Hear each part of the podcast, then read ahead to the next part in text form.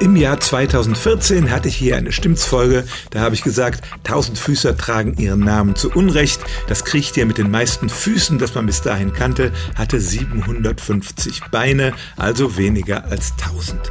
Aber im letzten Jahr haben Forscher in Australien tatsächlich Tausendfüßer mit mehr als 1000 Beinen gefunden. Die lebten 60 Meter unter der Erde. Man hat sie in Bohrlöchern gefunden, die dort zu einem anderen Zweck gebohrt worden waren. Die Würmer waren etwa 10 cm lang, 1 mm dick, also sehr lang und dünn. Und das Tier mit den meisten Beinen war tatsächlich ein 1306 Füßer.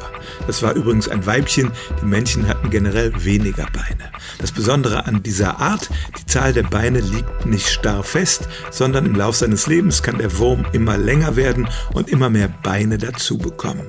Es könnte also sein, so der Forscher, dass es da unten Tiere gibt, die noch viel mehr Beine haben als die Exemplare, die man jetzt gefunden hat. Aber auf jeden Fall können wir jetzt schon sagen, anders als ich es vor acht Jahren in meiner Stimmtsfolge gesagt habe, gibt es tatsächlich Tausendfüßer, die mehr als tausend Füße haben. Stellen auch Sie Ihre alltäglichste Frage unter stimmtz.radio1.de.